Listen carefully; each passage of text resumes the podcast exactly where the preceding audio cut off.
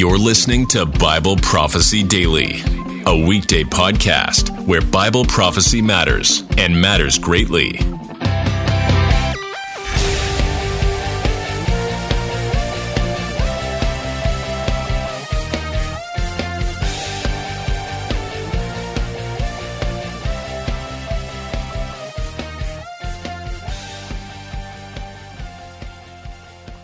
Hello, I'm Charles Cooper. Welcome to our continuing discussion of the prophetic ministry of Jesus Christ. As we said in our last time, Jesus was never explicitly identified as a prophet through his own words. The people understood him to be a prophet. Peter recognized his significance as a prophet like Moses, at least in terms of Old Testament fulfillment. Yet the message of Jesus Christ in its totality is focused on the gospel of God. This was the central controlling message of Jesus Christ. And I must say to you, ladies and gentlemen, that there are no greater prophetically significant revelations in the New Testament than those given by Jesus Christ.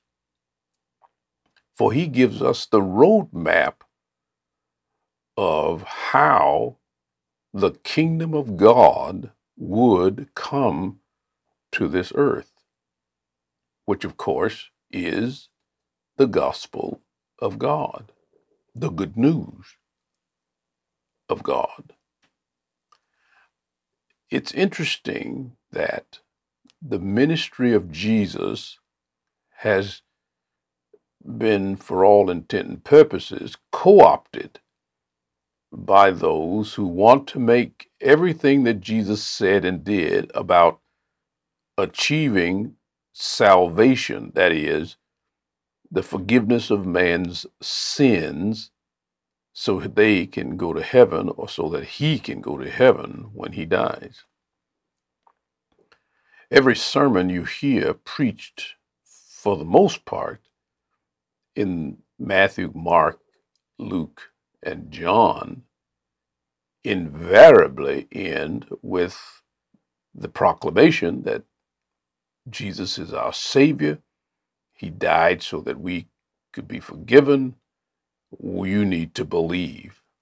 Now, to be sure, this is an important message. Don't misunderstand. But it was not the central message of Jesus Christ. Lord Jesus preached the gospel of God.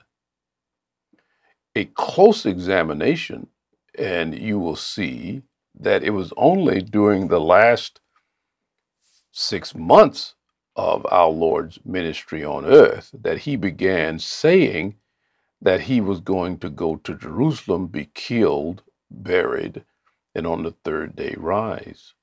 And on each occasion that he said it, only 12 disciples heard him say it, and God closed their minds so that they wouldn't understand what he meant. It would be after the resurrection that God would actually physically open their minds to understand what Jesus had been saying for 6 months.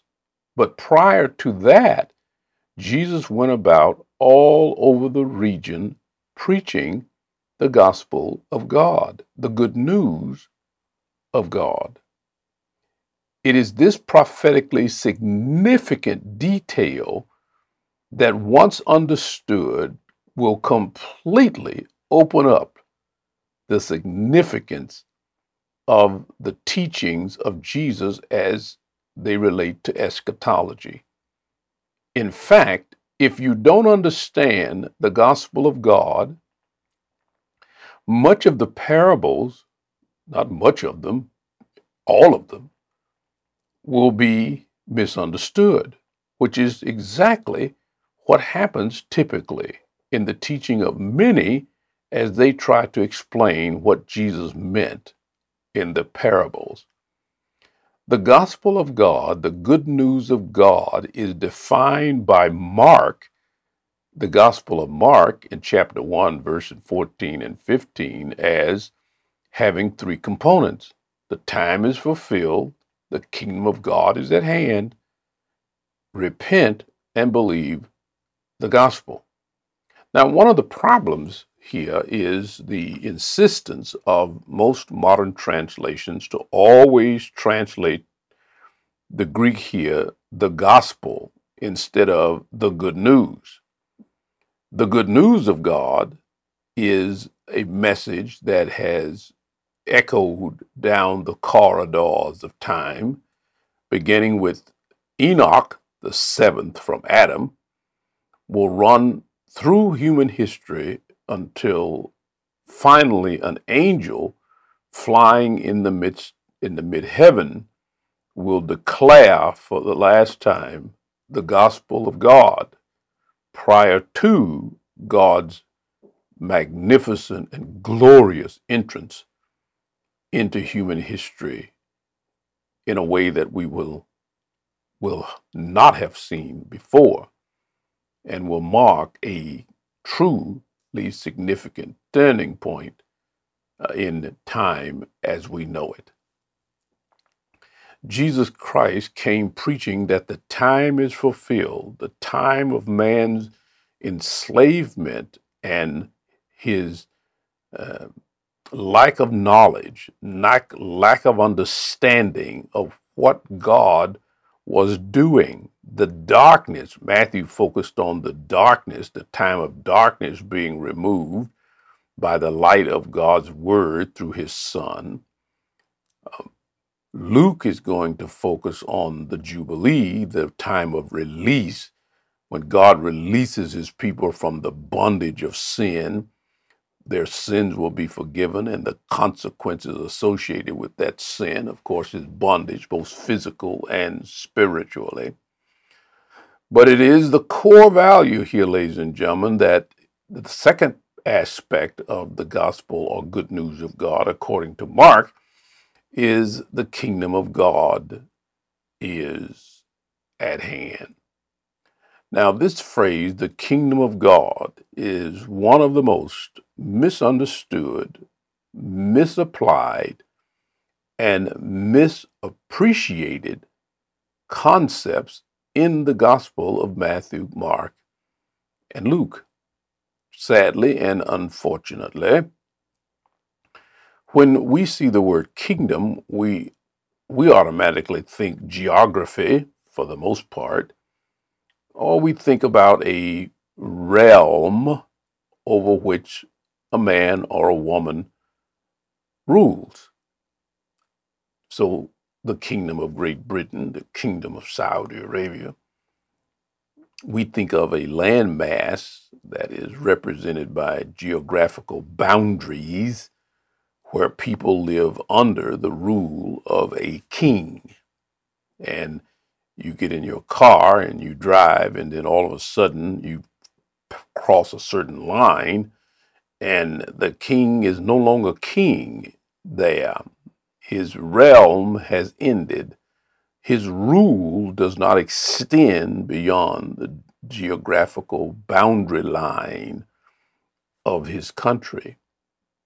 But that is not what kingdom means in the New Testament. And it certainly is not what the phrase, the kingdom of God, means. When Jesus prophetically declared that the kingdom of God is at hand, he was announcing God's opening up a position or positions, rather, for men to enter into his rule that he was in the process of giving to his Son.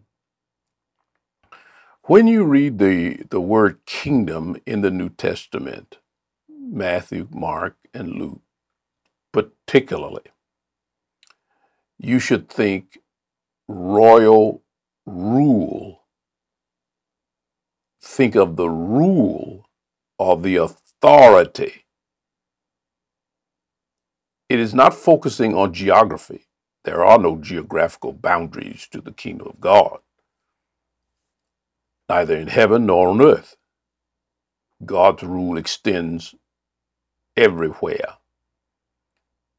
Though it is not manifesting everywhere to the degree that it is in heaven, which is why Jesus taught us to pray, "Thy kingdom come to the earth, thy will be done on earth as it is in heaven."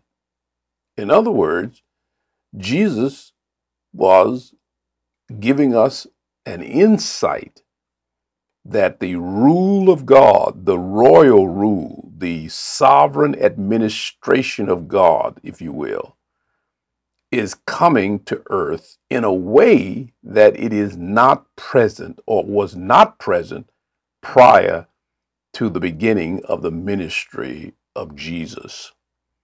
Now, the last time we were together, we read in Matthew chapter 4, beginning at verse 12 through verse 17, these words. Now, when he heard that John had been arrested, he withdrew into Galilee, and leaving Nazareth, he went and lived in Capernaum by the sea, in the territory of Zebulun and Naphtali, so that what was spoken by the prophet Isaiah may be fulfilled, the land of Zebulun and the land of Naphtali, the way of the sea beyond the Jordan, the Galilee of the Gentiles. The people dwelling in darkness have seen a great light. The light, of course, Jesus Christ. And for those dwelling in the region and the shadow of death, on them a light has dawned. From that time, this is a very strong word that indicates a line in the sand. From that time forward, Jesus began to preach, saying, "Repent, for the rule of heaven is at hand." The royal rule of heaven. In other words, the way God runs heaven is coming to earth. The sovereign administration of God, where God is the sovereign and everybody and everything has to obey his will. Ladies and gentlemen, think about it. In heaven, there is no disobedience. There is no disobedience. No one disobeys God. There is no rebellion in heaven. There is no sin. There is no flagrant violation of the will of God. Heaven is perfect. There is no sickness. There's no dying. There's no sin. There's no fighting. There is only the righteous manifestation of the rule of God. This, ladies and gentlemen, is insightful. For when Jesus says that we should be praying, "Thy kingdom come, thy will be done on earth as it is in heaven," he is indicating for us that we should want to live on earth the way we would live in heaven if we were there. Ladies and gentlemen, this is the most prophetically significant preaching of our Lord. And yet it has been greatly, greatly misunderstood, misvalued, and misrepresented in much preaching of today. Luke tells us that Jesus came teaching about himself as the fulfillment of Old Testament scripture. Isaiah chapter 61, verses 1 and 2, which Jesus read in the synagogue in Nazareth, declared that Jesus was the fulfillment of God's intent to release his people into a jubilee. The kingdom of God, the royal rule of God, is the most significant proclamation of the prophet Jesus for us today. For what you do now is going to greatly influence what you will do in the kingdom that is coming. You need to strive to be faithful now so that you will enjoy all that God has planned for you when he comes. When the kingdom of God, the sovereign rule, when the royal rule of God manifests on earth and the earth begins to run like heaven is running now. You will want to be part of that, and you will have the opportunity to do so if you strive to faithfulness now. Father, help us to understand the centrality of the message of Christ. Help us not to lose sight of what is the most important thing, which is to hear the Word of God, to understand it, so that we may enjoy the benefits thereof when we are in the kingdom to come. Amen and amen. Thanks for listening to Bible Prophecy Daily. We hope you learned something valuable today. Be sure to subscribe wherever you heard this podcast so you never miss an episode.